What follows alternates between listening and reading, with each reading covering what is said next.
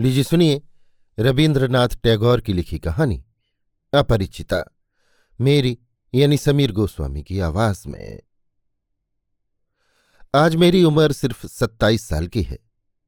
ये जीवन ना तो लंबाई के हिसाब से बड़ा है और न गुण या तजुर्बे के ख्याल से। फिर भी इसकी एक खास कीमत है। मेरा ये जीवन उस फूल के समान है जिसके हृदय में भौरा बैठ चुका हो और उसके कदमों का इतिहास उसके जीवन में फल की तरह पनपने लगा हो। वो इतिहास आकार में छोटा है, उसे मैं छोटे ही रूप में लिखूँगा। छोटे को जो लोग मामूली समझकर गलती नहीं करते, वे इसका रस ज़रूर समझेंगे। कॉलेज में जितनी भी परीक्षाएँ होती हैं, मैं सब खत्म कर चुका हूँ। बचपन में पाठशाला के पंडित ने भी मेरे सुंदर चेहरे से, सेमल के फूल और इंद्रायन फल की तुलना करके मेरा मज़ाक उड़ाने में कोई कोर कसर नहीं छोड़ी थी। इससे तब मैं बहुत शर्मिंदा होता था। पर बड़ा होकर अब बराबर यही सोचा करता हूँ कि अगर जन्मांतर होता हो तो भगवान करे। मेरे चेहरे का सौंदर्य और पंडित जी के मुँह का मज़ाक फिर इसी तरह प्रकट होता रहे। मेरे पिता किसी समय बिल्कुल गरीब थे। वकालत करके उन्होंने काफ़ी रुपया कमाया था। पर उसे भोगने की फुर्सत उन्हें कभी मिली ही नहीं। मरते समय जो उन्होंने आखिरी सांस छोड़ी, वही उनकी पहली छुट्टी थी। मेरी तब बहुत कम उम्र थी। माँ ने ही मुझे पाल पोस कर बड़ा किया। माँ गरीब घर की लड़की थी, इसलिए इस बात को ना तो वे खुद ही भूली कि हम अमीर हैं और न मुझे ही कभी भूलने दिया। बचपन मेरा गोद ही गोद में बीता था। शायद इसी से मेरी कभी पूरी उम्र ही नहीं हुई। आज भी मुझे देखकर यही मालूम होगा कि मैं अन्नपूर्णा की गोद में गजानन का छोटा भाई ही हूँ। मेरे असल अभिभावक हैं मेरे मामा। वे मुझसे ज़्यादा से ज़्यादा छह साल बड़े होंगे। लेकिन फल्गु नदी की बालू की तरह उन्होंने हमारी सारी गृहस्थी को अपने अंदर सोख लिया है। उन्हें बगैर खोदे यहाँ का एक घूंट रस भी कोई नहीं पा सकता। यही कारण है कि किसी भी बात के लिए मुझे कोई चिंता ही नहीं करनी पड़ती। प्रत्येक कन्या के पिता को ये मंजूर करना ही पड़ेगा कि मैं एक अच्छा पात्र हूँ। तंबाकू तक नहीं खाता पीता। भला आदमी होने में कोई भी झंझट नहीं। इसलिए मैं बहुत ही भला मानस हूँ। माँ की आज्ञा पालन करने की ताकत मुझमें है। बल्कि सच तो यह है कि ना पालन करने की ताकत मुझमें कतई नहीं। अंतपुर के शासनाधीन चलने लायक ही मैं बनाया गया हूँ।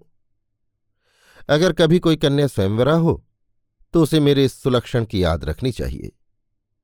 कितने ही बड़े बड़े घरों से मेरी सगाई आई, मगर मामा का, जो कि संसार में मेरे भाग्य देवता के सोल एजेंट है, सगाई संबंध के बारे में खास मत था।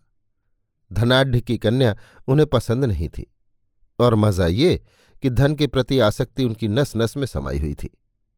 वे ऐसा समझी चाहते थे कि जो धनी न हो, किंतु धन देने में कोई कसर न रखे, यानी जिसे शोषण तो किया जा सके। किंतु अपने घर आने पर खातिर तवज्जह ना भी की जाए तो उसकी तरफ़ से कोई शिकायत न चल सके। मेरा एक मित्र कानपुर में काम करता है। छुट्टियों में कलकत्ता आकर उसने मेरे मन को उतावला कर दिया। उसने कहा, भाई, लड़की तो मैंने देखी है एक। क्या बात है। कुछ ही दिन पहले मैंने एमए पास किया है। सामने जहाँ तक निगाह दौड़ सकती है, छुट्टी ही छुट्टी नज़र आती है। परीक्षा नहीं, उम्मीदवारी नहीं, नौकरी नहीं। अपनी जायदाद संभालने की कोई चिंता नहीं, कुछ सीखना नहीं, कोई इच्छा भी नहीं। होने में भीतर है, एक माँ और बाहर है मामा। छुट्टी की इस मरुभूमि में मेरा हृदय तब विश्वव्यारी नारी रूप की मरीच का देख रहा था। आकाश में उसकी दृष्टि थी, हवा में उसकी सांस थी और पेड़ों की मरमर ध्वनि में थी उसकी गुप्त बातें। इतने में हरीश ने आकर कहा, लड़की तो मैंने देखी है। मेरा शरीर मन वसंत की हवा में बकुल वन के नए पत्तों की तरह कांपता हुआ धूप छाया बुनने लगा। हरीश बड़ा रसिक था। रस उड़ेल कर वर्णन करने की शक्ति उसमें अद्भुत थी और मेरा मन था प्यासा। मैंने हरीश से कहा, एक बार मामा से ज़िक्र तो छेड़ो। हरीश मजलिस जमाने में अपना सानी नहीं रखता, इसलिए सर्वत्र उसकी खातिर है। मामा भी उसे पा जाते तो पीछा नहीं छोड़ते। बात उनकी बैठक में छिड़ गई। लड़की की अपेक्षा लड़की के बाप की खबर ही उनके लिए ज़्यादा दिलचस्प थी। बाप की हालत वैसी ही है, जैसी कि वे चाहते थे। किसी जमाने में उनके वंश में लक्ष्मी का मंगल घट ऊपर तक भरा था। अब उसे रीता कहा जा सकता है। हालाँकि उसके नीचे अब भी थोड़ा बहुत बाकी बचा है। देश में खानदानी इज़्ज़त बचाते हुए चलना जब उनके लिए आसान न रहा तो वे कानपुर जाकर रहने लगे। वहाँ वे गरीब गृहस्थ जैसे ही रहते हैं। एक लड़की के सिवा उनके और कोई नहीं।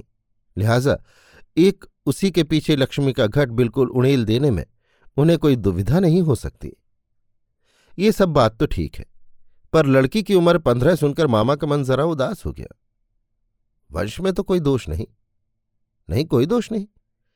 बाप को अपनी लड़की के कहीं लायक लड़का नहीं मिल रहा। एक तो लड़कों का बाज़ार बहुत महँगा है, उस पर शर्तों का बोझ, इसलिए बाप को बराबर सब्र करना पड़ रहा है। किंतु लड़की की उम्र को जरा भी सब्र नहीं। कुछ भी हो, हरीश की सरस रचना में गुण है। मामा का मन नरम हो गया।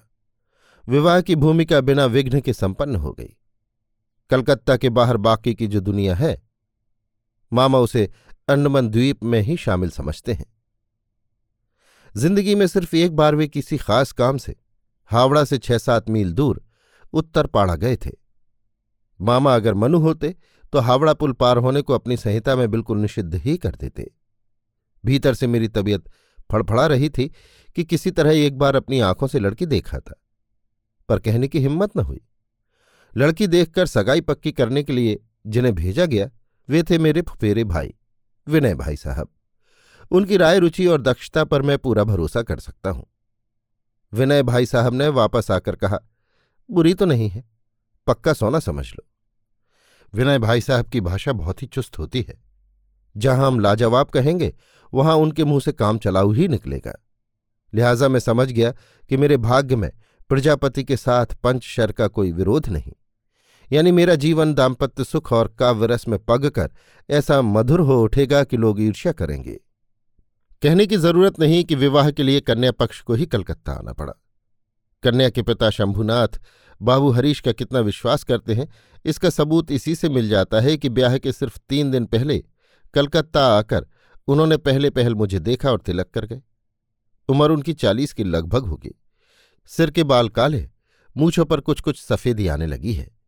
डील डॉल के अच्छे, सुपुरुष लगते हैं।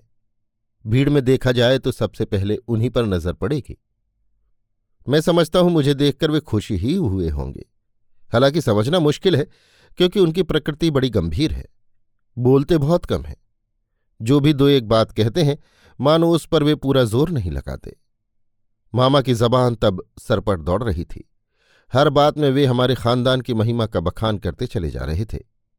पर शंभुनाथ बाबू उनकी बातों में कोई दिलचस्पी ही नहीं ले रहे थे।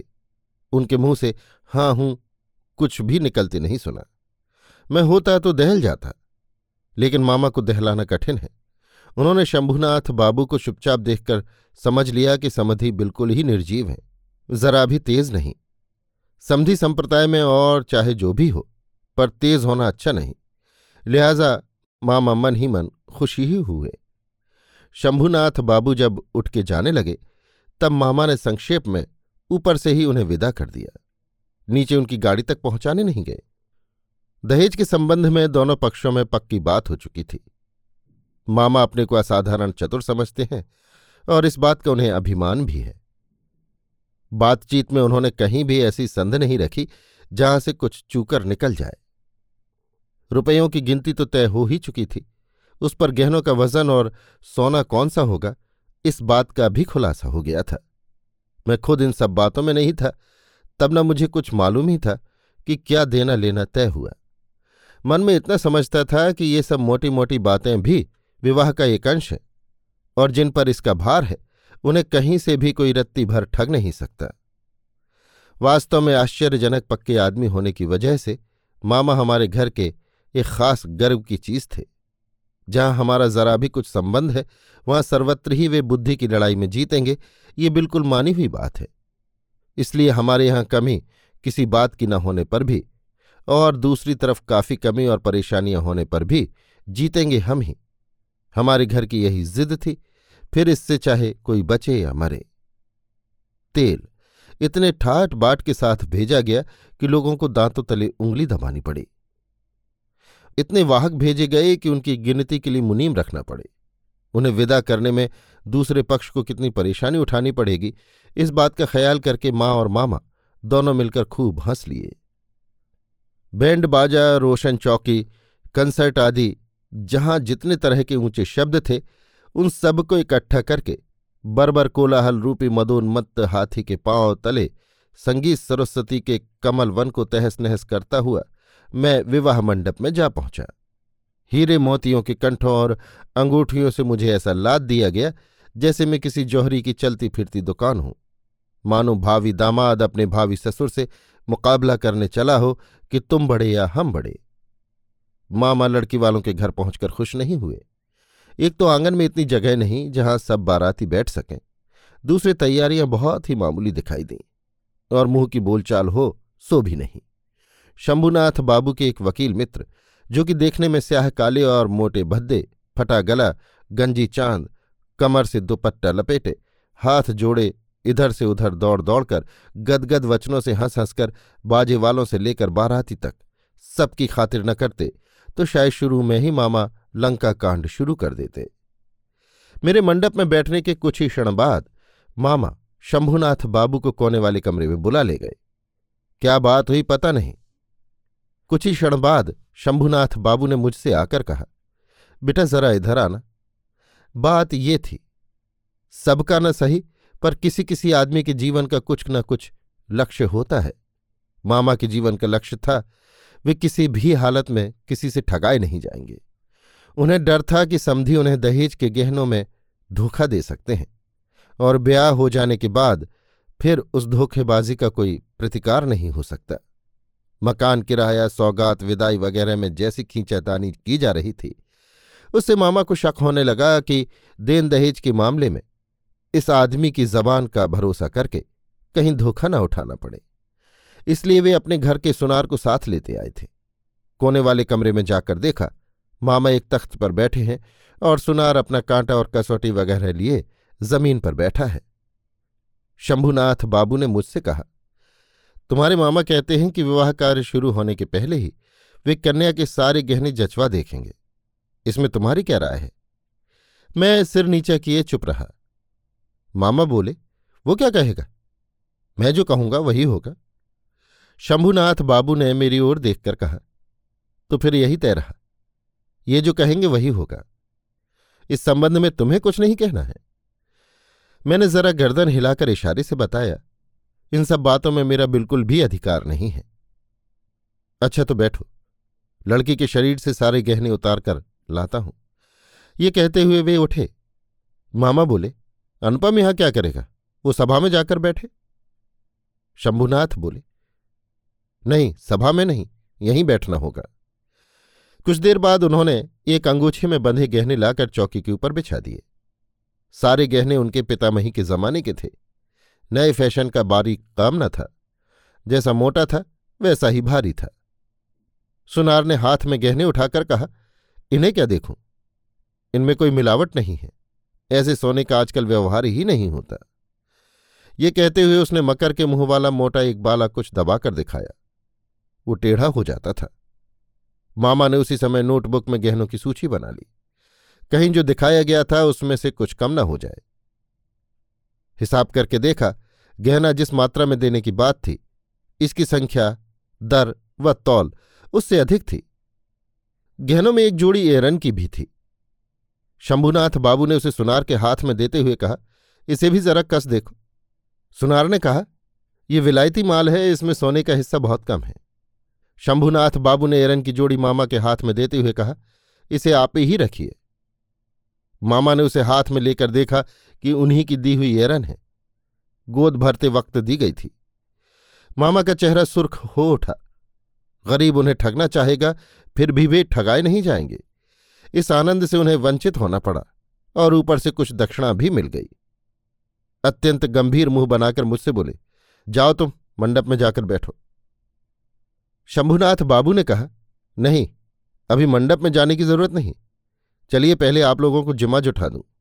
मामा ने कहा, सो कैसे होगा? लग्न शंभुनाथ बाबू बीच ही में बोल उठे, उसकी आप चिंता न करें। चलिए, उठिए।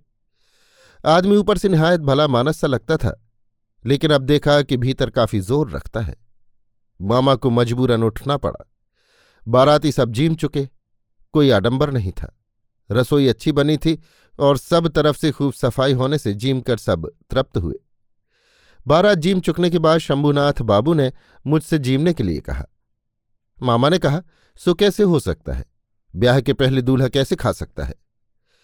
इस विषय में मामा के मत की बिल्कुल उपेक्षा करके मेरी तरफ़ देखते हुए कहा तुम्हारी क्या राय है? बैठने में कोई दोष है? मूर्तिमती मात्र आज्ञा के रूप में मामा मौजूद थे। उनके विरुद्ध चलना मेरे लिए असंभव था। मैं जीवने नहीं बैठ सका। तब शंभुनाथ बाबू ने मामा को नमस्कार करते हुए कहा, आप लोगों को काफ़ी तकलीफ़ दी मैंने। हम अमीर नहीं हैं। आप लोगों के लायक कुछ भी न कर सके। क्षमा कीजिएगा। काफ़ी रात हो चुकी है। अब आप लोगों को और ज़्यादा कष्ट नहीं देना चाहता। अब आप मामा ने कहा हाँ हाँ अब मंडप में चलना चाहिए। शंभुनाथ बाबू ने कहा, आप लोगों के लिए सवारी बिल्कुल तैयार है। मामा मारे आश्चर्य से दंग रह गए। बोले, मज़ाक कर रहे हैं क्या? शंभुनाथ बाबू ने कहा, मज़ाक तो आप ही सब पूरा कर चुके। हमारे लिए छोड़ा कहाँ? अब उस मज़ाक के संबंध को मैं चिरस्थाई नहीं करना चाहता। मामा की आँखें फट गईं, चेहरा विकृत हो गया। उनसे कुछ कहते ही न बना। शंभुनाथ बाबू ने कहा, जो ऐसा ख्याल रखते हैं कि मैं अपनी लड़की के गहने चुराऊँगा, उनके हाथ में अपनी लड़की हरगिज नहीं छोड़ सकता। मुझसे कुछ भी कहना उन्होंने ज़रूरी नहीं समझा। कारण पहले ही ये साबित हो चुका था कि मैं कुछ भी नहीं। उसके बाद जो हुआ सो मैं नहीं कहना चाहता। झाड़ बत्ती सब तोड़ फोड़ कर चीज़ वस्तु सब पटक फेंक कर बारातियों ने दक्ष यज्ञ पूरा किया और खोटी खरी सुनाते हुए घर चले गए। घर लौटते समय बैंड, रोशन चौकी, कंसर्ट कुछ भी नहीं बजा और अभ्रक के झाड़ आकाश के तारों पर अपने कर्तव्य का भार सौंपकर कहाँ गायब हो गए, कुछ पता ही न चला। घर के सब लोग आग बबूला हो उठे। लड़की के बाप को इतना घमंड, घोर कलिकाल आ गया। सबने कहा, देख लेंगे। अब लड़की का ब्याह कैसे करता है? लेकिन जिसके मन में लड़की के ब्याह न होने का कोई डर ही नहीं, उसे कोई कैसे सजा दे सकता है? देश भर में मैं ही एकमात्र पुरुष हूँ, जिसे लड़की के बाप ने विवाह मंडप से खुद लौटा दिया है। पर इतने बड़े सत्पात्र के ललाट पर, इतने बड़े कलंक का टीका आज, इतने बाजे बजाकर, इतनी रोशनी करके, इतने समारोह के साथ किसने अंकित कर दिया? बाराती लोग ये कह कहकर सिर धुनने लगे कि ब्याह हुआ ही नहीं और शैतान ने धोखा देकर हम लोगों को जिमा दिया। उनकी ऐसी हालत हो गई कि उनका अगर बस चलता तो वे भोजनशुदा अपने पाक यंत्र को वहाँ का वहीं निकालकर फेंक आते। मामा बांसो उछलने लगे और ब्याह की शर्त तोड़ने और मानहानि का मामला करने के लिए बेहद फड़फड़ाने लगे। किंतु हितैषियों ने उन्हें समझा दिया कि इससे अधूरा नाटक पूरा हो जाएगा और कुछ नहीं। कहने की ज़रूरत नहीं कि मैं भी मारे क्रोध और शोभ के भीतर ही भीतर जल भुनकर खाक हो रहा था और मूछों की रेख पर ताव देता हुआ यही सोच रहा था कि काश किसी भी तरह तंग आकर शंभुनाथ हमारे चरणों पर आ पड़े। किंतु मेरे इस क्रोध के इस काली स्रोत के पास एक और स्रोत बह रहा था, जिसका रंग कतई काला नहीं, मेरा संपूर्ण मन, जो उस अपरिचिता की तरफ़ आँख मीच कर दौड़ा चला गया था उसे जो अभी तक किसी भी तरह खींचकर वापस नहीं ला सका। हाय हाय, सिर्फ़ एक दीवार की आड़ रह गई थी। ललाट और कपोलों पर जिसके चंदन अंकित था, देह पर जिसकी लाल साड़ी थी, मुँह पर जिसके रक्त माभा थी, हृदय के भीतर उसके क्या था कैसे बताऊँ? हाय हाय, मेरी वो कल्पलोक की कल्पलता, अपने बसंत के सारे फूलों का भार मुझे ही अर्पित करने के लिए झुकी हुई थी।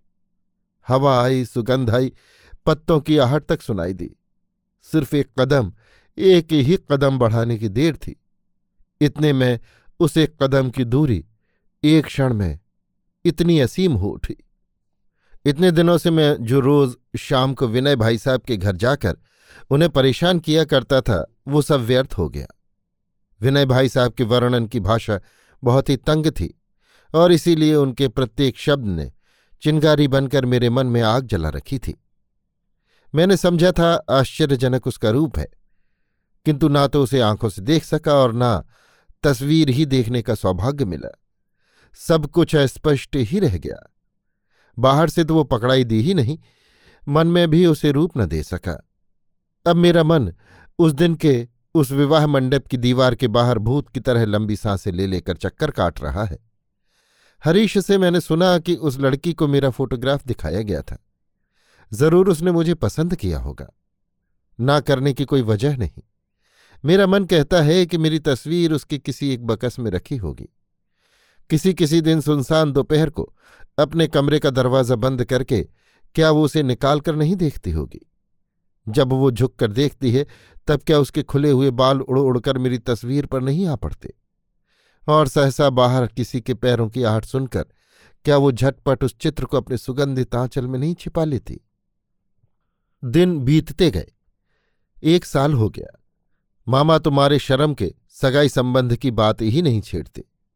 माँ की इच्छा थी कि मेरे अपमान की बात समाज जब बिल्कुल भूल जाए, तब ब्याह की कोशिश की जाए। इधर मैंने सुना था कि उस लड़की के लिए एक अच्छा पात्र मिला था, पर उसने प्रण कर लिया है कि वो ब्याह नहीं करेगी। सुनकर मेरा मन पुलक के आवेश से भर गया। मैंने अपनी कल्पना में देखा कि वो अच्छी तरह खाती पीती नहीं, सुबह से शाम यों ही बीत जाती है।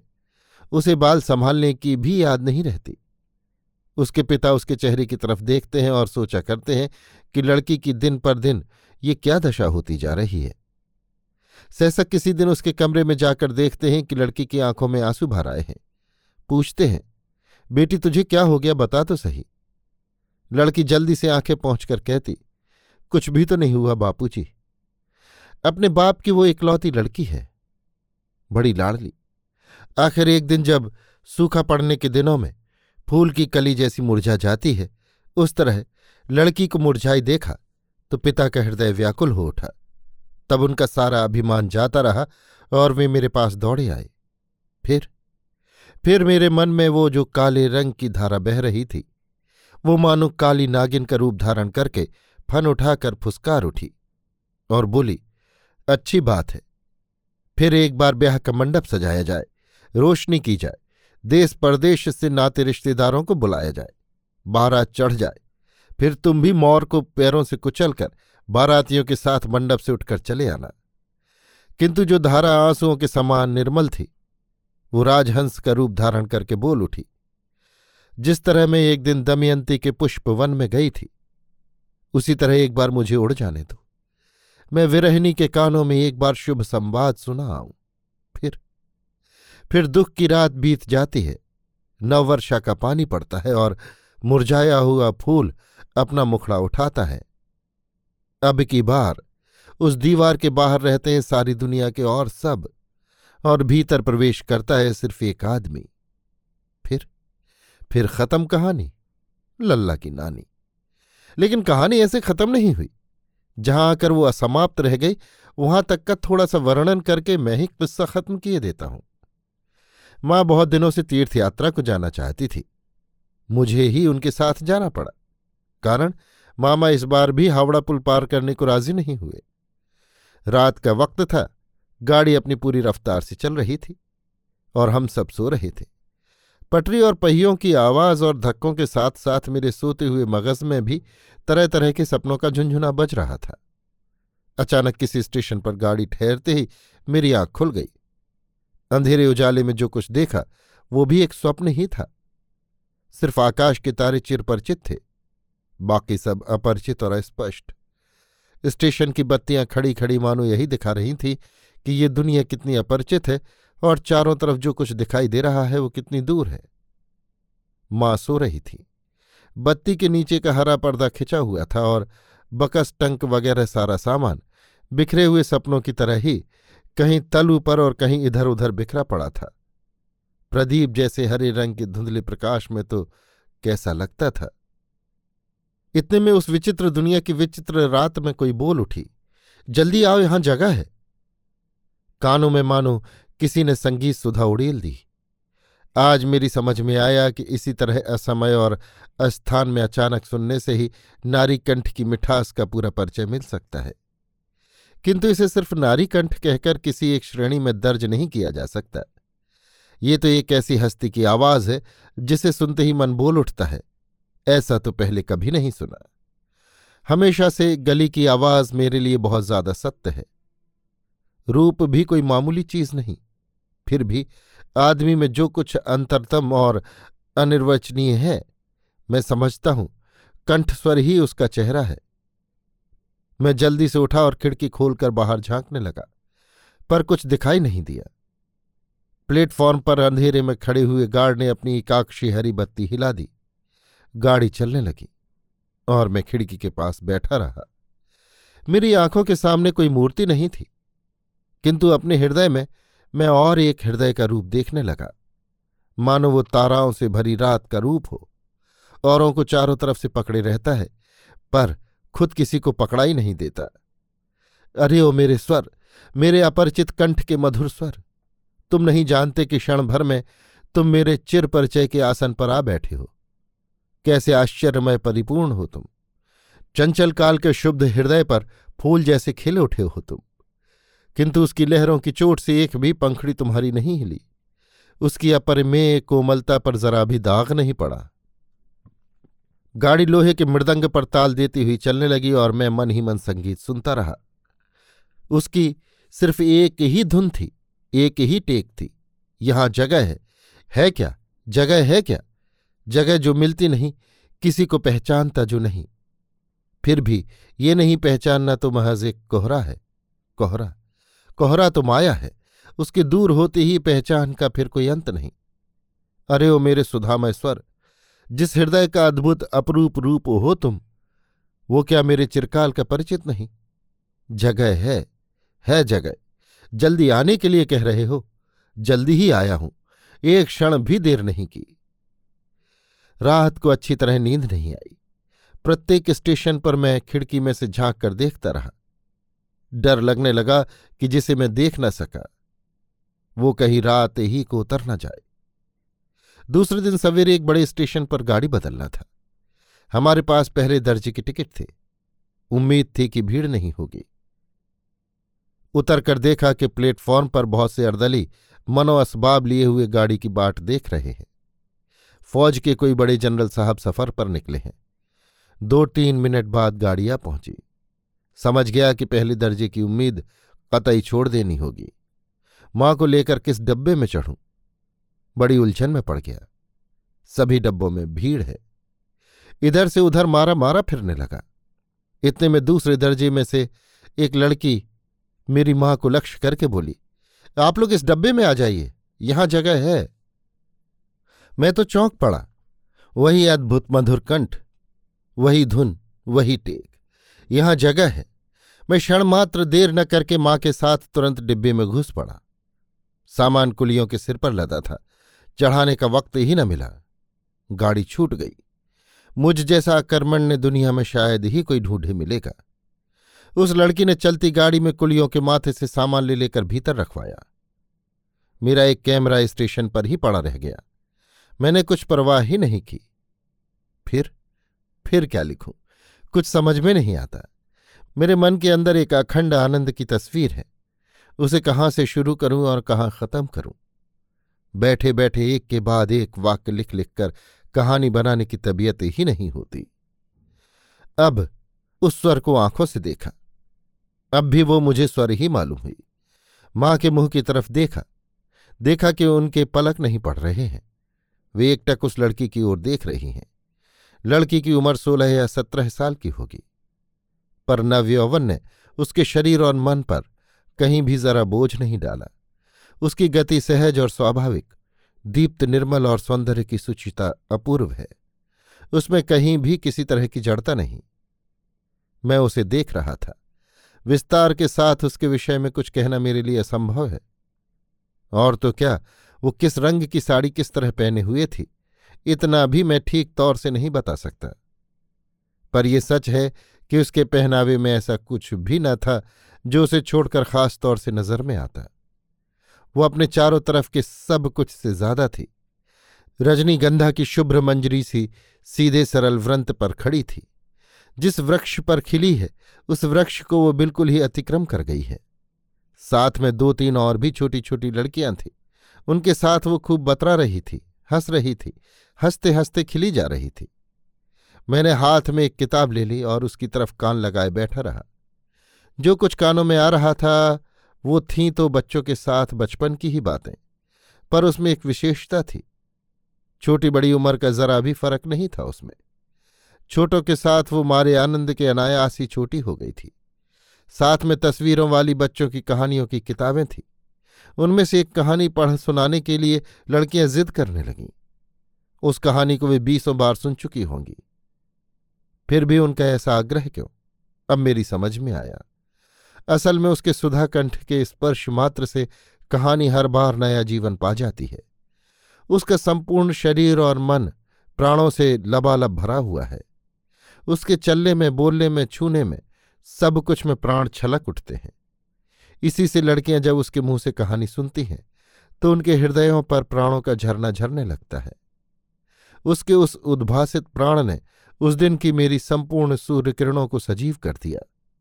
मुझे ऐसा लगने लगा कि मुझे जिस प्रकृति ने अपने आकाश से घेर रखा है, वो इसी तरुणी के ही अक्लांत अम्लान प्राणों का विश्वव्यापी विस्तार है। अगले स्टेशन पर गाड़ी ठहरते ही उसने खोमचे वाले को बुलाकर उससे खूब दाल मोठ वगैरह खरीद ली और उन लड़कियों के साथ मिलकर बिल्कुल निसंकोच भाव से बच्चों की तरह हंसती और शोरगुल मचाती हुई खाने लगी। हाय हाय, मेरी प्रकृति न जाने कैसे जाल में फंसी हुई थी। मैं क्यों नहीं उसकी तरह आसानी से हंसता हुआ उससे एक मुट्ठी दाल मोठ मांगकर खा सका? अपना हाथ बढ़ाकर क्यों नहीं मैंने अपना लालच मंजूर कर लिया उसके आगे? माँ अच्छा लगने और ना लगने के बीच दुविधा में पड़ी हुई थी। कमरे में मैं एक पुरुष बैठा हुआ हूँ, फिर भी उसे कुछ भी संकोच नहीं। खासकर ऐसी लालची की तरह खा रही है कि कुछ कहने की बात नहीं। उसका ये ढंग माँ को पसंद नहीं आ रहा था, किंतु साथ ही वे इसे बेहयापन भी नहीं कह सकती। उन्हें ऐसा लगा कि इस लड़की की उम्र तो पूरी हो चुकी है, पर शिक्षा नहीं मिली। माँ से सहसा किसी से बात करते नहीं बनता। आदमियों से कुछ दूर दूर रहना ही उनका स्वभाव है। इस लड़की का परिचय जानने के लिए भीतर से उनकी इच्छा काफ़ी ज़ोर मारने लगी। किंतु स्वाभाविक बाधा को लांघने में उनका मन दुविधा में पड़ा रहा। इतने में गाड़ी एक बड़े स्टेशन पर ठहरी। जनरल साहब के अनुसंगियों का वो झुंड इस स्टेशन पर किसी सुविधाजनक डिब्बे में सवार होने की कोशिश करने लगा। गाड़ी में कहीं भी जगह नहीं थी। बार बार वे हमारे डिब्बे के सामने आकर झांकने लगे। माँ तो मारे आतंक के सिकुड़ सी गई और मैं भी भीतर ही भीतर शंकित होने लगा। गाड़ी छूटने के कुछ ही क्षण पहले एक देशी रेलवे कर्मचारी ने नाम लिखे दो टिकट दो बच्चों के सिराहने की तरफ़ लगाते हुए मुझसे कहा, इस डिब्बे की दो सीट पहले से ही दो साहबों ने रिज़र्व करा रखी है। आप लोगों को दूसरे डिब्बे में जाना पड़ेगा। मैं तो उसी वक्त अत्यंत चंचल होकर जल्दी से उठ खड़ा हुआ। उस लड़की ने कहा, नहीं, हम नहीं उतरेंगे। उस आदमी ने जरा कुछ कड़ाई के साथ कहा, उतरना तो पड़ेगा ही, और कोई चारा ही नहीं। किंतु लड़की में हिलने डुलने का कोई लक्षण न देखकर वो उतर गया और अंग्रेज़ स्टेशन मास्टर को बुला लाया। उसने आकर मुझसे कहा, मैं दुखित हूँ, लेकिन सुनकर मैंने कुली कुली पुकारना शुरू कर दिया। लड़की तुरंत उठ खड़ी हुई और आँखों से चिंगारियाँ सी बरसाती हुई बोली, नहीं, आप हरगिज नहीं उतर सकते। जैसे बैठे हैं, बैठे रहिए। और दरवाजे के पास जाकर स्टेशन मास्टर से अंग्रेज़ी में बोली, ये बात बिल्कुल झूठ है कि ये डब्बा पहले से ही रिज़र्व है। और बड़ी तेज़ी से उसने रिज़र्व के टिकट निकालकर प्लेटफॉर्म पर फेंक दिए। इस बीच में यूनिफॉर्म पहने हुए साहब भी अपने आदमियों के साथ दरवाजे के सामने आ खड़ा हुआ था और उनसे असबाब चढ़ाने के लिए इशारा कर रहा था। किंतु बाद में इस लड़के के मुँह की तरफ़ देखकर, उसकी बात सुनकर हाव भाव देखकर उसने स्टेशन मास्टर की बाँह छुई और उसे एक तरफ़ ले जाकर क्या बात की पता नहीं। आखिर हुआ ये कि गाड़ी देर तक खड़ी रही और एक नया डब्बा जोड़कर तब गाड़ी रवाना हुई और उस लड़की ने अपने दल बल के साथ, फिर एक बार सरगर्मी के साथ दाल मोट खाना शुरू कर दिया और मैं मारे शर्म के खिड़की के बाहर मुँह निकालकर प्रकृति की शोभा देखने लगा। गाड़ी कानपुर आकर खड़ी हुई। लड़की अपना सामान बांधकर तैयार खड़ी थी। तुरंत ही एक नौकर दौड़ा आया और गाड़ी का दरवाज़ा खोलकर वो उन लोगों को उतारने का इंतज़ाम करने लगा। अब तो माँ से नहीं रहा गया, वे पूछ बैठी, तुम्हारा नाम क्या है बेटी? लड़की ने जवाब दिया, कल्याणी। नाम सुनकर माँ और मैं दोनों के दोनों चौंक पड़े। तुम्हारे पिता? वे यहाँ के डॉक्टर हैं, शंभुनाथ सेन। इसके बाद वो उतरकर चली गई। उपसंहार। मामा की मनाही और उनकी आज्ञा उल्लंघन करके मैं घर छोड़कर कानपुर चला आया। कल्याणी के पिता और कल्याणी से भेंट हुई। मैंने हाथ जोड़े हैं, सिर झुकाया है। शंभुनाथ का हृदय पसीजा है, किंतु कल्याणी टस से मस नहीं हुई। उसका एक ही जवाब था, मैं ब्याह नहीं करूँगी। मैंने पूछा, क्यों? उसने कहा, माता की आज्ञा है। हे भगवान, यहाँ भी मामा है क्या? बाद में समझा, मातृभूमि है वो। विवाह भंग हो जाने के बाद से कल्याणी ने लड़कियों को शिक्षा देने का व्रत ले लिया है। किंतु मैं आशा नहीं छोड़ सका। उस दिन का वो संगीत, वो स्वर, आज भी जो मेरे हृदय में उसी तरह गूंज रहा है। मानो वो किसी उस पार की बांसुरी हो। मेरे इस संसार के बाहर से मीठी तान छेड़ छेड़ कर मुझे बुला रही हो। और उस दिन जो निशीथ रात के अंधेरे में मेरे कान में आह्वान स्वर आया था। जगह है। वो जो मेरे चिरजीवन के गीत की टेक बन गया था। तब मेरी उम्र थी तेईस साल की और अब है सत्ताईस की। अब भी मैंने आशा नहीं छोड़ी, किंतु मामा को छोड़ दिया है। निहायत इकलौता बेटा होने से माँ मुझे नहीं छोड़ सकी है। तुम लोग समझते होगे कि मैं ब्याह की आशा रखता हूँ। नहीं, ब्याह की आशा मैं कतई नहीं रखता। मेरे मन में है सिर्फ़ उस रात के अपरिचित कंठ के मधुर स्वर की आशा। जगह है, ज़रूर है, नहीं तो मैं खड़ा कहाँ रहूँगा? इसी से तो वर्ष के बाद वर्ष बीतते चले जा रहे हैं और मैं यहीं पर हूँ। उससे मुलाकात होती है। उस कंठ का संगीत भी सुनने को मिलता है और मन कहता है, मिल तो गई जगह। ओ मेरी अपरिचिता, तुम्हारा परिचय पूरा नहीं हुआ। पूरा होगा भी नहीं। किंतु भाग्य मेरा अच्छा है। जगह तो मिल ही गई। अभी आप सुन रहे थे रविन्द्रनाथ टैगोर की लिखी कहानी, अपरिचिता। मेरी यानी समीर गोस्वामी की आवाज़ में।